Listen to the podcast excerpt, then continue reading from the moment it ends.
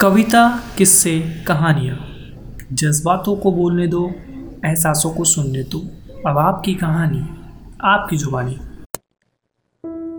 रात में जब नींद आती थी और छत पे सोने जाते थे, खुले आसमां और मंद हवा में हम तारे गिनते रह जाते थे। चाँद की उन पुरानी सफ़ेद कतरनों से खींचकर चमकते धागे। हमारी दादी और नानी जब सुनाती थी बुनकर नई कहानी, और जब टिमटिमाते, लहराते मटकते तारे।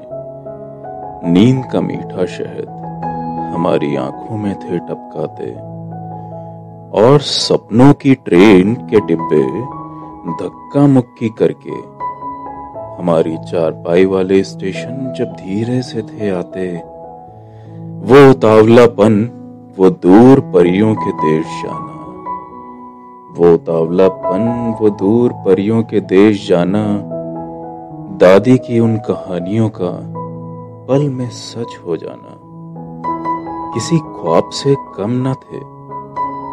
बचपन के वो हमारे दिन, जब सोने जाते थे छत पे। Can Daru